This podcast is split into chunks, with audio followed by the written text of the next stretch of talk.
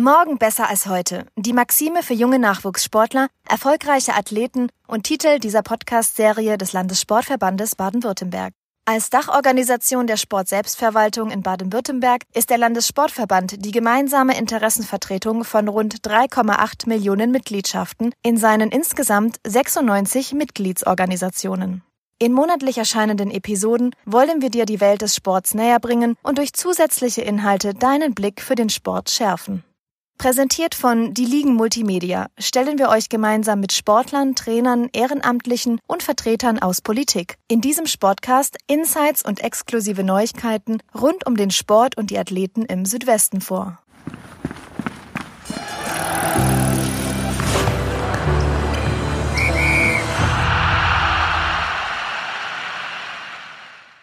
Hallo und herzlich willkommen zu Morgen besser als heute, dem Sportcast des Landessportverbandes Baden-Württemberg. Schön, dass du zu unserer vierten Folge wieder einschaltest. Heute bin ich auf einer kleinen Auswärtsreise im Skiinternat in Furtwangen. Bei mir sitzt der zweifache deutsche Meister im Skispringen, David Siegel. Herzlich willkommen und vielen Dank, dass ich da sein darf. Danke, ich bedanke mich auch für diese Einladung, dass ich hier ein bisschen was von mir preisgeben darf oder dass ich ein bisschen was von mir erzählen darf. Und ich bedanke mich natürlich auch bei euch alle, dass ihr eingeschaltet habt und das euch wirklich interessiert. Ja, David, du bist Skispringer. Erklär mir, wie hat das angefangen? Ich habe relativ viel Muffe davor, mich oben auf so einen Holm, auf so einer Schanze zu setzen. Erzähl mir das. Wie kam es dazu? Also wenn ich jetzt heute damit erst anfangen würde, dann würde es mir wahrscheinlich auch so gehen. Dann würde ich da mich auch nicht runtertrauen. Es war so, dass ich mit fünf Jahren einen Skikurs gemacht habe, mit meinen Eltern zusammen, ähm, die gesagt haben, ja komm, Skifahren, das kannst du immer, sonst sind wir eine relativ musikalische Familie. Und dann war der Winter aber schon zu Ende und ich wollte aber nicht aufhören mit Skifahren, weil es mir unglaublich Spaß gemacht hat. Und dann äh, waren wir nochmal am Ruhestein oben Skifahren, ähm, haben praktisch die letzten Züge des Winters noch voll genossen. Ja, und gegenüber war eine Skisprungschanze, wo sie dann drauf trainiert haben. Und da war dann gerade ein Trainer da, der dann gesehen hat, dass ich als Fünfjähriger unten dran stehe und mir das mal anschaue, zusammen mit meiner Mama. Und er hat dann gesagt, hey, kommt mal hoch, ich erkläre euch da ein bisschen was, hat uns dann praktisch ein bisschen was erzählt, muss ganz interessant gewesen sein. Ich kann mich selber leider nicht mehr an diesen Tag erinnern. Auf jeden Fall am Ende kam dann der Trainer und hat gesagt, hey, komm, schaut euch das doch wirklich mal an, probiert's aus, testet's einfach mal, das seht ihr, seht ihr dann gleich, ob das Spaß macht oder ob das nicht Spaß macht. Und der hat wahrscheinlich schon ganz gut gewusst, dass das einen packt und nicht mehr loslässt. Das klingt richtig gut. Angefangen hast du aber als nordischer Kombinierer, wenn ich richtig informiert bin. Wie kam es, dass du dann gesagt hast, ich gehe doch nur auf die Schanze? Ja, also nordische Kombination für alle, die jetzt damit nicht viel anfangen können, das besteht aus Skispringen und Langlaufen. Also das ist die Kombination aus diesen zwei Sportarten. Und es war so, dass mir Skispringen immer viel Spaß gemacht hat. Ich im Jugendbereich jetzt aber auch nicht so erfolgreich war, sondern eher so ja, zwischen Platz 5 und Platz 15 meistens zu sehen war. Beim Langlaufen war es noch schlimmer. Das war dann so, dass mich in den also in dem zweiten Teil im Skilanglauf hat es mich dann immer noch mal ein paar Plätze nach hinten verschlagen. Und da habe ich irgendwann gesagt, es macht mir keinen Spaß, ich habe keinen Erfolg. Also wenn, dann will ich jetzt nur noch Skispringen oder ich höre halt ganz auf. Und um das zu erhalten, hat der Trainer dann gesagt, bei uns im Verein werden sonst normalerweise nur Kombinierer ausgebildet, hat er gesagt, komm, nee, dann mach wenigstens Springen, weil da kann sich echt noch was entwickeln, da kann noch was passieren äh, dann bleib wenigstens uns da treu und erhalten und habe mich dann in diesem Bereich halt dann weiter gefördert. In der Zeit hat sich auch viel getan bei dir. Du bist mehrfacher Juniorenmeister und dann 2015 in die nationale Gruppe, also das, was man als Nationalmannschaft bezeichnen würde, aufgestiegen. Wie war die Zeit da? Wie hast du das so erlebt, die ersten Schritte auf die ganz große Bühne zu machen? Es war unglaublich, oder das ist eigentlich bis heute noch. Ähm, ich habe mich da überhaupt nicht gesehen in dieser Position. Es war so, dass in dem Jahr davor sollte ich zu einer Juniorenweltmeisterschaft mit, oder das war mein großes Ziel. Und da gibt es vier Startplätze bei uns, die dürfen springen. Ein fünfter ist ein Ersatzmann. Und ich war aber die Nummer sechs. Und ich war dann ziemlich traurig, dass ich da mein Jahres- oder mein Saisonziel einfach nicht erreicht habe. Die Trainer haben aber gesagt, ja komm doch, da kann sich jetzt noch was tun oder dass wir den jetzt nicht mit diesem, mit dieser Tatsache oder mit dieser Entscheidung niederschmettern oder komplett demotivieren, gibt man ihm eine Chance in der zweiten Liga, also im COC. dass er da mal mitspringen darf und dass er da mal ein bisschen Luft schnuppern darf. Und das hat gleich so gut funktioniert, da bin ich, wenn ich es richtig in Erinnerung habe, äh, 17. geworden. Und da haben sie gesagt, ah ja, komm, dann bekommst du nochmal eine Chance, darfst nochmal mit. Das war praktisch ja ein Jahr davor. Und ich war total happy. Also ich war, ich war echt total happy, dass ich da mitspringen durfte, dass ich ähm, mich da teilweise mit Leuten wie Andreas Wank oder sowas, ähm, ja, was weiß ich, dass ich mit denen auf dem gleichen Zimmer sein durfte oder dass ich mit denen da Zeit verbringen darf und das war, das war einfach unglaublich, ja. Und dann kam eben die Chance der nationalen Gruppe, wo ich dann mal mitspringen durfte, wo ich dann mit den ganz Großen, also mit den richtig, richtig ganz Großen mal mitspringen darf. Und es hat sich so total fremd angefühlt, dass auf einmal die ganzen Fernsehkameras, dieses Publikum und sowas und alles interessiert sich jetzt nicht speziell für mich, aber für dieses Springen, wo ich mitspringen darf. Und dementsprechend war ich auch mords aufgeregt, ja. Dem einen Highlight folgt quasi das nächste, dann der erste Weltcup in 2016. Auch was ganz Besonderes wahrscheinlich für dich. Und dann Ende 2016 die deutsche Meisterschaft im Einzel und darauf folgend in 2018 nochmal eine deutsche Meisterschaft. Also es liest sich quasi wie ein Märchen.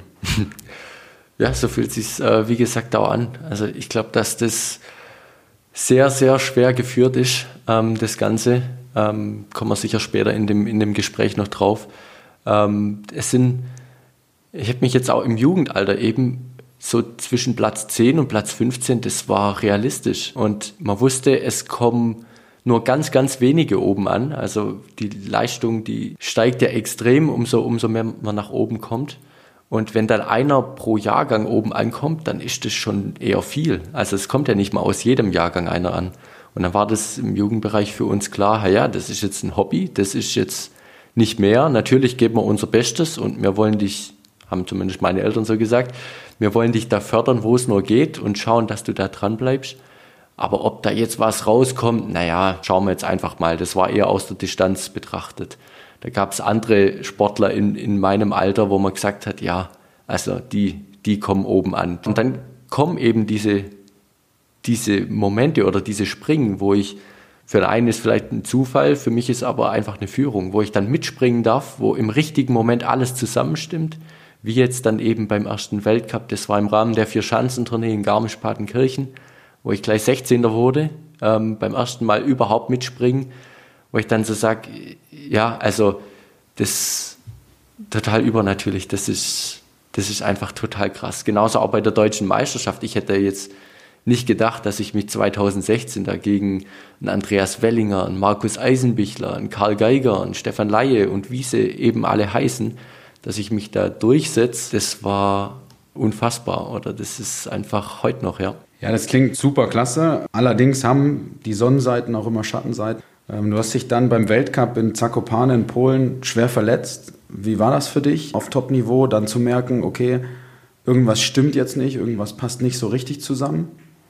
Ja, das war, das war mein bester Winter, muss man so sagen. Vier Schanzentournee mit ich glaube, zweimal Platz 17 und Platz 21, wo ich die komplette Tournee durchfahren durfte. Dann kam Predazzo, also ein Wettkampf in Italien, wo ich im Einzelweltcup mal Fünfter sein durfte. Das erste Mal unter der Top Ten, also ein, ein, riesiger, ein riesiger Schritt für mich. Äh, und dann kam der erste Einsatz im Teamspringen in Zakopane, wo ich dann mitspringen durfte und im zweiten Durchgang mich dann verletzt habe bei einem Sturz. Ja, für mich war das das kann doch jetzt nicht wahr sein. Also das so im ersten Moment, ich habe gespürt, irgendwas stimmt im Knie nicht, dann lass es jetzt bitte nicht das Kreuzband sein, sondern irgendwas, was jetzt in wenige Wochen einfach verheilt, dass ich möglichst schnell wieder auf der Schanze sein kann und einfach wieder angreifen kann, weil ich jetzt gerade so richtig in, in einen Lauf reinkomme und das so richtig ja, anfängt Spaß zu machen. Es hat davor auch Spaß gemacht, aber wenn dann noch die Erfolge dabei sind, das macht nochmal ganz anders Spaß, ja. Und dann kommt eben da die Diagnose, ja, in deinem Knie ist alles kaputt außer der Knochen, also inklusive Kreuzband, wo dann erstmal ein richtig schöner Dämpfer war, wo ich wusste, dieser Winter auf gar keinen Fall, nächsten Sommer wahrscheinlich auch nicht. Also frühestens stehst du im ja, nächsten Winter wieder auf der Schanze. Das war dann im ersten Moment schon ein bisschen, bisschen bitter und ein bisschen ja, bisschen schade für das, dass man sich da so rangekämpft hat, so, so reingehängt hat und dann kommt auf einen Schlag einfach ein kompletter Wandel, ein kompletter Cut. Und ich habe dann aber Kontakt gehabt mit dem Dieter Thoma, der ja auch schon oft mit, mit dem Knie Probleme hatte in seiner aktiven Karriere, aber das letztendlich dann auch geschafft hat. Und er hat mir ein Video geschickt von diesem Nick Duljevic oder Dulcevic. Ich weiß nicht, also wenn er noch nicht kennt, dann schaut es euch einfach mal an. Ihr müsst euch vorstellen, das ist ein Mann, ich sag mal zwischen 30 und 40 grob und er hat keine Arme und keine Beine und ist aber total glücklich, macht Veranstaltungen, geht surfen, geht golfen, was auch immer. Man kann sich das gar nicht vorstellen ohne Arme und ohne Beine, aber er schafft es trotzdem irgendwie und das hat mir so schnell wieder einen ganz anderen Blickwinkel auf die Situation gegeben, wo ich gesagt habe, hey, ich habe jetzt eineinhalb Beine, es gibt welche, die haben überhaupt keine Beine und die schaffen es glücklich zu sein, dann schaffst du das auch, weil Sport ist recht und schön, aber es ist nicht alles im Leben. Ja, ist eine schöne Einstellung. Wir packen euch natürlich das Video in die Show Notes, ganz klar. Für dich einfach eine besondere Situation. Ich würde gerne mit dir nochmal aufs Video drauf gucken. Mhm.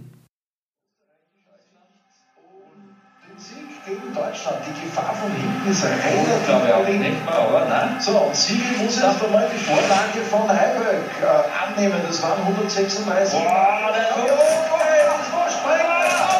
das wollte ich nicht sehen. Nein, nein, Anlauf, nein. Anlauf ist genug. Das wollen wir nicht sehen. Das war zu weit. Das war zu weit. Der hat, doch, der hat doch eine ganze Saison nochmal von Seibinger so ah. Verletzung und das schaut nicht gut aus. War der hoch? Was für ein bitterer Beigeschmack, das gibt's ja nicht. Aber du hast es noch gesagt vorher, es ist viel Anlauf, es geht weit hinunter und es ist für David Siegel jetzt zu weit hinuntergegangen. Oh, schau, Rohr Lokose, Werner Schuster, deutschen Trainer. Oje, oje, nein, nicht. Nein, hat sich wehgetan. Der hat eine ganze Saison versäumt. Der hat eine Sprunggelenksverletzung gehabt. Ich glaube, Sprunggelenk war es ja. Ja, schau, Werner Schuster natürlich sofort beim DD-Assistent, um eine entsprechende Beschwerde einzubringen, nur im Nachhinein ist es leider ja, für Siegel zu spät. Ja, aber das war ein perfekter Sprung auf ihn und natürlich, es ist deutlich weniger Rückenwind. Der hat jetzt nur mehr, hätte nur mehr drei Windpunkte gekriegt, er nur mehr abgezogen. Hat er gut geschrieben, also kaum ein Rückenwind. Da ist das viel zu viel Anlauf im Endeffekt. Er hätte schon eigentlich noch einen Chancenrekord reagieren müssen. Oh ja, aber das schaut nicht gut aus. Nein. Der hat wirklich wunderbar erwischt. Das war der war das ist unglaublich guter Sprung gewesen. Ich habe noch nie so hoch gesehen auf der Chance da. Schaut, da macht er auf schon. Und jetzt? Ah ja, ist er rechts. Au! Au weh. Na, da ist was gerissen. Ja, okay. Das, ist, das schaut ganz genau aus. Ja. So wie die Kommentatoren es sagen, es schaut einfach nicht gut aus. Was ging in deinem Kopf vor, als du den Schanzentisch verlassen hast?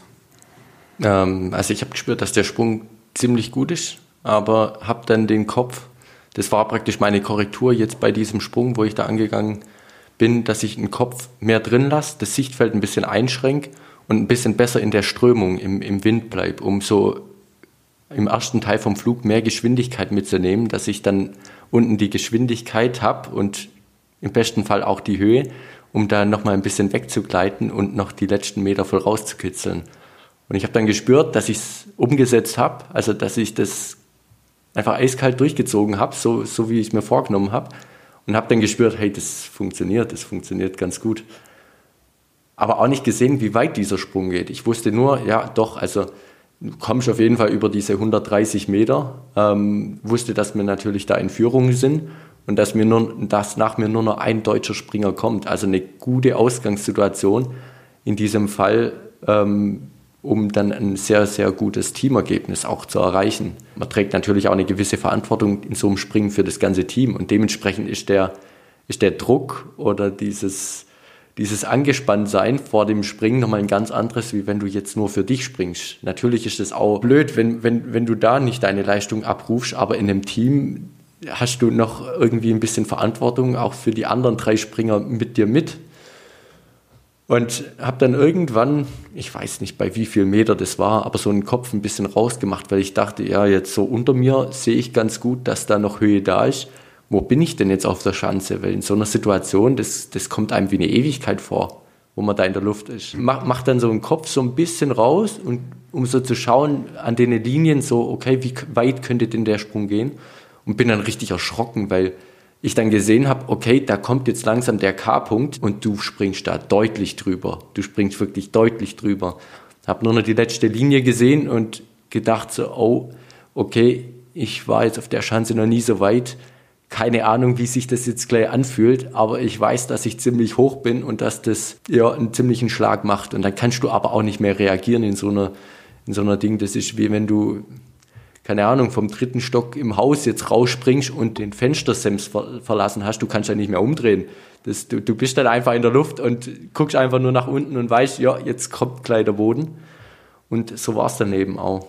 Ich muss sagen, ich schaue den Sprung gern auch heute noch an, unabhängig von der Verletzung, weil das, wie die Kommentatoren auch gesagt haben, ein unglaublich guter Sprung war. Also wahrscheinlich auch der beste, der mir bis dahin so passiert ist. Und ich bin glücklich, dass der aufgenommen ist, dass ich den wieder anschauen kann, allein aus Lehrsicht, dass ich selber lernen kann, hey, was hat jetzt hier in dieser Situation mein Sprung so effektiv gemacht? Warum hat der jetzt hier so gut funktioniert?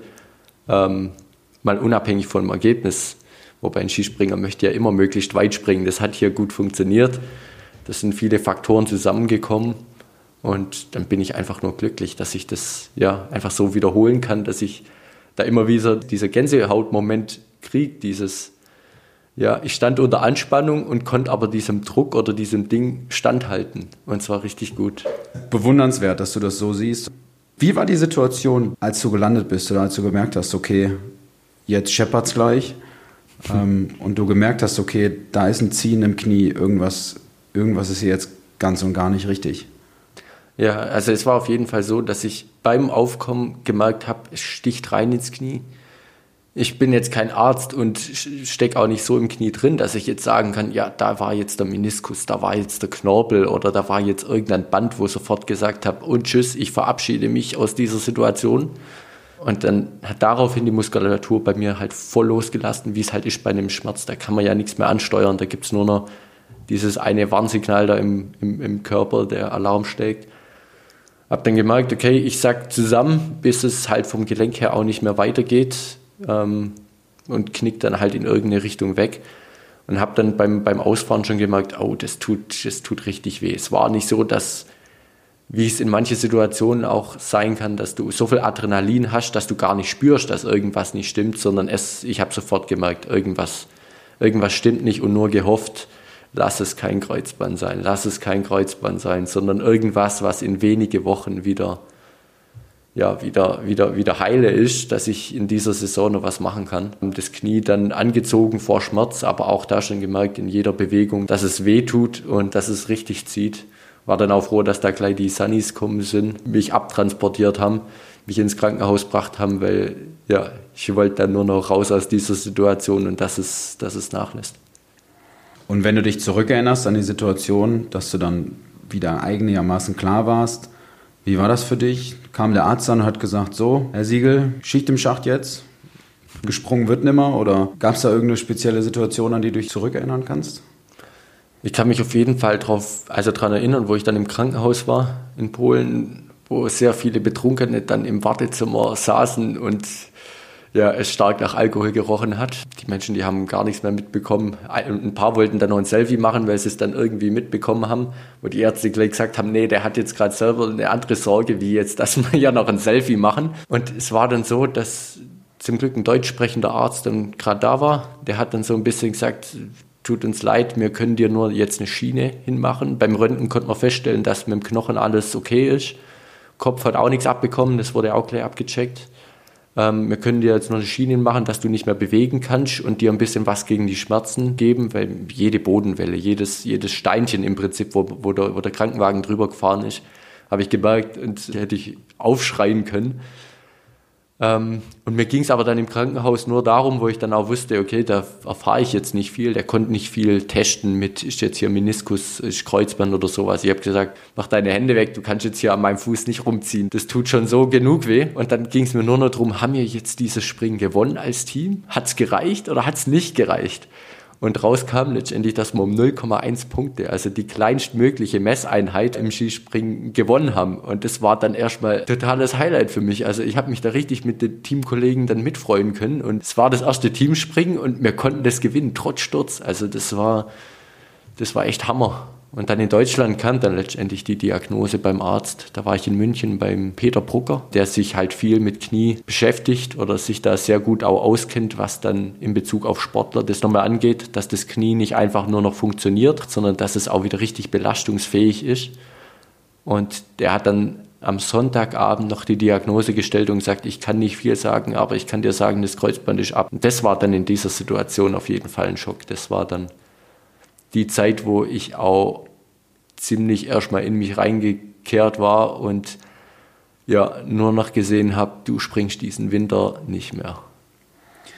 Angedacht war, dass du dein Comeback in der Saison 2020, 2021 gibst. Jetzt bin ich ja heute hier im Skiinternat Furtwangen zu Besuch und weiß durch Zufall, dass du heute Morgen schon trainiert hast. Allerdings nicht auf der Schanze, sondern im Kraftraum. Wie ist die Wasserstandsmeldung aktuell? Gibt es da was? Kannst du uns sagen, wie weit du schon bist? Ja, also so viel kann ich sagen. Ich habe keine Schmerzen, was jetzt mal das A und O in der aktuellen Situation ist oder im aktuellen Stadium. Das heißt, ich kann mich jetzt nach und nach rantasten oder wieder zurücktasten, zurückkämpfen. Das Ganze braucht aber natürlich noch ein bisschen Zeit. Ich kann jetzt nicht sagen, ja, jetzt habe ich keine Schmerzen, jetzt bin ich total uneingeschränkt, sondern der Muskel, die Strukturen, das neue Kreuzband, der Knorpel, die müssen sich da erstmal wieder dran gewöhnen, an diese, an diese Belastung. Die sind ja jetzt die letzten Monate gewohnt gewesen. Ich liege im Bett, ich bin beim Physio, ich gehe vielleicht noch ein bisschen spazieren, aber das war's. Also das, diese Belastung, die der Leistungssport mit sich bringt, das ist jetzt wieder komplett neu für das Bein. Ja. Das andere, das musste jetzt in der Zeit mehr mitmachen, deswegen ist es ein bisschen, bisschen auch vorne dran, was Muskel, Muskulatur und das ganze Zeug angeht. Und wir sind jetzt gerade dran, die Kraft wieder aufzubauen, dass erstmal wieder Muskel, ein bisschen Masse dahin kommt, dass ich da nicht aussehe wie so ein Skelett oder wie so ein Streichholzmännchen. Da sind wir jetzt gerade eben dran. Das macht auch ganz gute Fortschritte, aber es braucht halt eben Zeit. Und der nächste Schritt wäre dann, dass man die Schnelligkeit wieder reinbringt, die in der Sportart ähm, erforderlich ist, dass ich dann dieses Techniktraining dann wieder mehr mache. Das klingt hervorragend. Was ich mich frage, wenn ich in einer so langen Zeit verletzt bin und aus dem Leistungssporttraining komme und dann von 100 auf 0 runtergebremst werde, was mache ich dann den ganzen Tag? Wie hast du deine Zeit verbracht? Das muss doch total, ja, nicht nur frustrierend wegen der Verletzung gewesen sein, sondern auch einfach, weil du quasi nichts anderes mehr hattest, wenn man das so formulieren kann. Ja, ich hatte das Glück, muss ich sagen, dass ich mich ja vor drei Jahren schon mal verletzt habe. Und dass das eine längere Verletzung war, das war eine Arthrose im Sprunggelenk, die lange nicht erkannt wurde, wo ich dann auch, ich glaube, zehn Monate bin ich, bin ich letztendlich dann ausgefallen, bis ich dann wieder auf der Schanze war. Und habe, also da würde ich sagen, bin ich so ein bisschen in eine Krise reingefallen, weil eben dieses von 100 auf 0 und ich habe es jetzt nicht verstanden, warum. Das war jetzt kein Unfall, sondern das war von heute auf morgen, habe ich gemerkt, irgendwas stimmt im Sprunggelenk nicht und jetzt ähm, kann mir keiner die Frage beantworten, was da letztendlich ist oder wann ich wieder auf die Schanze kann. Und habe dann gemerkt, okay, da ist jetzt was Entscheidendes so in meinem Leben weggefallen oder weggebrochen von heute auf morgen. Und jetzt muss ich irgendwie diese Zeit füllen. Jetzt muss ich ja irgendwie wieder einen Sinn so im Leben erkennen. Bis dahin war das mein Sinn, so Beruf und Sport, dass ich sage, ja doch, da gebe ich alles, da investiere ich mich tagtäglich rein, da da gebe ich Vollgas, da blühe ich auf, da lebe ich, das macht mir Spaß und das erfüllt mich. Und jetzt ist das auf einmal weg, ohne dass da was Konkretes passiert ist. Also da wurden mir einfach die Augen geöffnet, wie schnell das gehen kann. Egal ob Fremdverschulden oder Eigenverschulden oder was auch immer, aber auf einmal ist das weg. Also zuerst war einfach nur Computerspielen den ganzen Tag und spätestens nach einem Monat wird einem da total langweilig. Also ganz ehrlich, am Anfang ist das schön, die Zeit geht auch ganz gut rum, aber nach einem Monat, dir fällt die Decke auf den Kopf. Und dann habe ich mich mit einem Pastor auseinandergesetzt, weil ich den so ziemlich sympathisch fand. Das war ein Junger mit Glatze und äh, gerade erst frisch Familie, also so voll im, im Leben und habe mich mit dem auseinandergesetzt und er hat mir dann ein, ein, Bild aufgezeichnet und hat gesagt, guck, das Leben besteht letztendlich aus fünf Säulen. Aus Werte, aus materielle Sicherheit, aus Beruf, aus Gesundheit und einem sozialen Netz. Und ich sollte dann mal aufzeichnen, wie ich diese Säulen auslebe oder wie ausgeprägt die in meinem Leben sind. Und da kam halt raus, dass Sport und Beruf ungefähr das halbe Blatt eingenommen hat. Die Gesundheit war eben auch noch dabei und die anderen Säulen sind ziemlich verkümmert. Und das war für mich, also wo er dann gesagt hat, guck, und da drauf ist jetzt dieses Dach, dieses Ich, dieses Was macht meine Persönlichkeit aus. Und wenn jetzt von heute auf morgen zwei von diesen Säulen wegbrechen, die einen wesentlichen Teil von dem Platz einnehmen, dann weiß jeder sofort, wie es jetzt in dir gerade aussieht und wo du jetzt gerade stehst und mit was du gerade kämpfst. Ähm, deine Persönlichkeit wird gerade von Streichhölzer getragen, nicht mehr von fette Säulen, die das ähm, bis dahin ganz gut erfüllt haben. Er hat natürlich dann auch Gott in das Ganze reingebracht und ich habe dann gesagt, okay, doch, also wenn ich jetzt hier schon nicht meine eigenen Säulen kontrollieren kann und beeinflussen kann, wie lange die jetzt halten oder wann die zusammenknicken oder wirklich was dagegen machen kann, dass die niemals zusammenknicken, dann muss ich mich auf eine Säule verlassen oder auf irgendwas verlassen, was sehr viel beständiger ist. Und das ist praktisch Gott in dieser Zeit für mich geworden. Und jetzt bei meiner zweiten Verletzung war es dann so nach dem Winter, relativ wenig Zeit gehabt, um in die Gemeinde zu gehen, war ich dann das erste Mal wieder in der Gemeinde und wurde dann so voll dran erinnert. Also das war, ich war in einem Gottesdienst und habe das Wort in mir gehabt, ich bin der Weinstock, ihr seid die Reben und habe das dann einfach als Auftrag für dieses Jahr angenommen, für diese Zeit, in der ich verletzt bin. Und dass praktisch meine Aufgabe nur ist, die Beziehung oder den Kontakt mit Gott zu leben und den zu suchen und dran festzuhalten. Und das hat mir unglaublich in dieser Zeit geholfen. Und ich habe dann da nochmal ganz intensiv praktisch mitbekommen, was in der Bibel steht, das ist wahr, weil Gott war immer der gleiche, ist der gleiche und wird immer der gleiche sein. Und als Jesus auf der Welt war, gab es Wunder, gab es Zeichen und das ganze, das ganze Zeug. Und, aber nur, wenn man sich halt mit dem Ganzen beschäftigt hat, wenn man in den Ordnungen von Gott gelebt hat. Und habe das dann so einfach intensiver entdeckt und ähm, gelebt und gesagt, seitdem ist so viel passiert, also in mir drin, dass ich sagen kann, das, was davor für mich wie ein Lückenfüller war, jetzt die Kirche, oder wo jetzt ein Teil von meine Werte war, oder wo vielleicht auch nur nach außen irgendwas war, wie so ein, wie so ein Kreuz auf meinem Ich-Tempel, auf, auf meiner Persönlichkeit drauf, so ja, nach außen heiliger Schein waren und sowas, aber innen drin ganz schön kaputt und hat überhaupt nichts damit zu tun da kann ich sagen, da ist jetzt einfach bei mir passiert, dass ich sage, ja, nee, Gott ist mein Fundament. Das steht unter allem drunter und das ist das, worauf diese Säulen oder diese Pflanzen oder wie auch immer man das gern sehen möchte, wo das rauswachsen kann und wo sich was entwickeln kann. Total fasziniert zu hören, wie du darüber sprichst und auch der Hintergrund mit der Idee zu sagen, dass es ein, eine Art Tempel ist, der von Säulen getragen wird, ist extrem spannend und klingt auch sehr gut.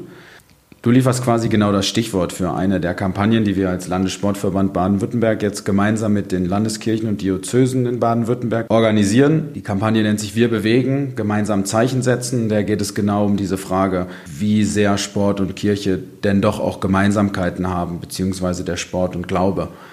Wie ist das für dich? Siehst du Parallelen zwischen Sport und Glaube, Schrägstrich Kirche?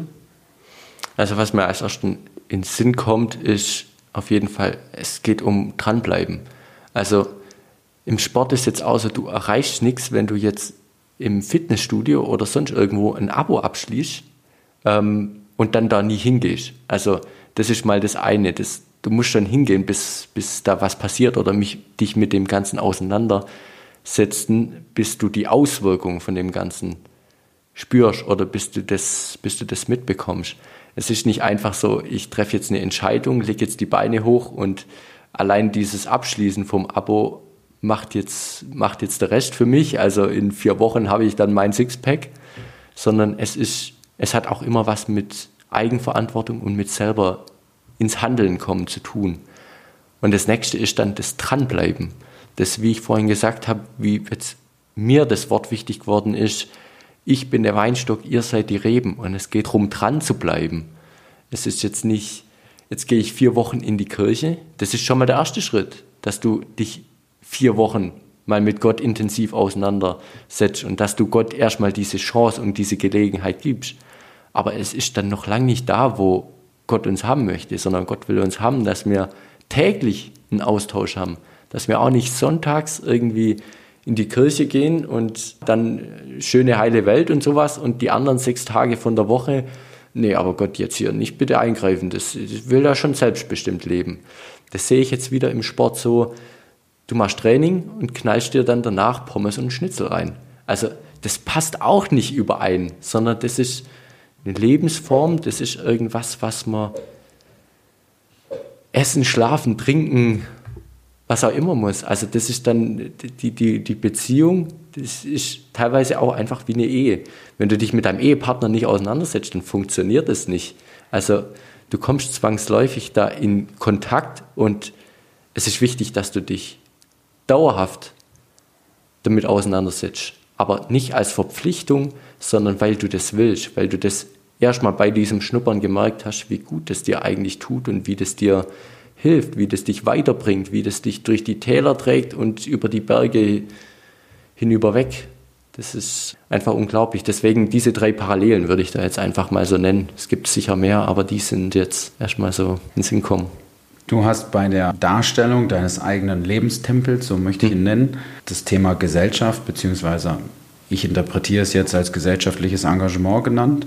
Nun weiß ich, dass du für uns schon im Einsatz warst, beziehungsweise für die Stiftung Olympia-Nachwuchs, beim Grundschulwettbewerb Jugend trainiert für Olympia als Gewinnüberbringer. Wie war das für dich? Ist das auch ein Thema, was dir wirklich wichtig ist, was an die Gesellschaft zurückzugeben? Oder ist das eher was, wo du sagst, ja, das war mal ganz nett, aber ich möchte mich doch trotzdem noch auf meinen Sport konzentrieren? Ich weiß, wie es bei mir im Jugendalter war, dass es lang geheißen hat, naja, du schaffst nicht in DC-Kader, was jetzt gleichzusetzen wäre wie im Fußball die vierte Liga. Also du schaffst da nicht rein, weil du, was weiß ich, zu unbeweglich bist, weil bei dir die Ernährung vielleicht noch nicht passt, weil du zu untalentiert bist, weil die Erfolge einfach noch nicht da sind. Und es war in dieser Zeit einfach unglaublich wichtig, dass da dann ein Trainer gekommen ist, der mich dann ab dem Jugendbereich übernommen hat und der mir eine ernsthafte Chance gegeben hat, der in mir was Kostbares gesehen hat, mich genommen hat an dem Punkt, wo ich stand, was weiß ich, als Zehnbester von meinem Jahrgang in Deutschland und gesagt hat, hey, wir kriegen das schon hin. Also das ist, da ist so viel Potenzial drin, mit dir kann man richtig arbeiten. Von dem her weiß ich, wie viel Einfluss andere Leute dann praktisch haben oder gewisse Vorbilder. Er ist dann wie ein, wie ein Vorbild einfach auch für mich geworden in der Art, wie er das ausgelebt hat, wie, wie er da in den Sport Sachen rein interpretiert hat und gesagt hat, hey, das gehört alles dazu und diese Eigenschaften, die kannst du später im Leben auch noch brauchen, aber jetzt im Sport, da tun wir es jetzt wirklich mal ausleben und schauen, wo uns das hinführt. Und deswegen sage ich, hey, es ist so wichtig, dass Leute, die irgendwie nach vorne kommen sind in irgendeinem Bereich und irgendwas vielleicht verstanden haben oder irgendwie sich da entwickelt haben, dass die sich wieder umdrehen und sagen, hey, das sind so viele, die wollen das auch. Und wenn einer das wirklich will, dann möchte man das weitergeben und möchte dem genauso eine Chance geben, wie mir damals der Trainer, weil sonst wäre das alles nicht möglich gewesen, sonst keine Ahnung, wo ich jetzt wäre. Der hat einfach die Schienen da in meinem Leben so gelegt und so ausgerichtet, gleichgültig, was dabei rauskommt und gesagt, nee, wir machen das jetzt einfach so und das in eine Richtung gelegt, was mir jetzt so viel ermöglicht und das möchte ich einfach auf jeden Fall weitergeben und deswegen finde ich es cool, wenn man dann wieder junge Sportler oder junge Sportinteressierte oder ja, denen einfach wieder was weitergeben will, weil die an einem hochgucken und sagen, ja doch, also irgendwas muss bei dir ja schon richtig gelaufen sein, sonst wärst du jetzt nicht da, wo du jetzt bist. Und das dann da wieder weitergeben, das finde ich unglaublich wichtig, ja. Ähm, du hast jetzt auch viel Trainer angesprochen und auch gesagt, dass sowohl dein allererster Trainer mit fünf Jahren auf der Schanze, beziehungsweise beim Ausprobieren, als auch jetzt gerade in der letzten Antwort ähm, der Trainer was ganz Besonderes für dich ist. Ist das später auch mal ein Ziel, das du dir vorstellen kannst, neben der Möglichkeit bei der Polizei zu bleiben, Trainer zu werden? Das weiß ich jetzt nicht. Und da möchte ich jetzt auch mit dem, was ich erlebt habe mit Gott, möchte ich da ihm die Frage weitergeben und sagen, hey, Herr, ich möchte weiter den Kontakt mit dir pflegen und ich weiß, dass du antwortest tagtäglich und dass da was zurückkommt. Sag du, wenn es soweit ist, wenn ich aufhören soll mit dem Sport, wenn das einfach ja, dieser Bereich oder vielleicht dieses Missionsfeld vielleicht auch ein anderer übergeben wird und der das Ganze weitermacht. Sag du mir jetzt, in welchem Bereich geht es bei mir weiter? Geht es jetzt bei der Bundespolizei weiter? Geht es als Trainer weiter? Ist vielleicht eine Kombination oder ist vielleicht was ganz anderes? Dass es dann heißt, ja, nee, also die Polizei war jetzt für dich so eine gute Überbrückung und eine Top-Sicherheit äh, in diesem Bereich, aber ich sehe dich in einem ganz anderen Bereich. Und ich finde es einfach so wunderbar, wenn wir so mit einem Gott kommunizieren können, der sagt, hey, in diesem Bereich habe ich dich vorgesehen, dann weiß ich doch auch, dass da Gelingen da ist. Also wenn ich mich da ganz hingebe, dann weiß ich, dass das funktioniert. Das sind wenig Mauern. Das klingt sehr gut und sehr klar und sortiert und es ist schön zu sehen, dass junge Athleten so wie du sich so sehr damit auseinandersetzen und auch, auch sehr, sehr klar und strukturiert damit umgehen. Erlaubt mir zu guter Letzt eine Frage, die wir allen Gästen eigentlich ganz gerne stellen. Gibt es drei Worte, mit denen du dich beschreiben würdest? Christ, diszipliniert und ausdauernd oder wissbegierig, wenn mich wirklich was interessiert oder ich irgendwo dranbleiben will. Das letzte war jetzt ein Satz. Ich hoffe, das gilt. Das ist in Ordnung soweit. Ich darf mich ganz herzlich bei dir bedanken, dass wir die Folge zusammen aufnehmen durften, dass du uns so auch tiefe Einblicke gewährt hast in deine Lebenswelt und auch in deine Gefühlswelt. Das ist ja doch auch eine sehr, sehr besondere Situation. Und wünsche dir noch einen schönen Tag. Danke, gleichfalls.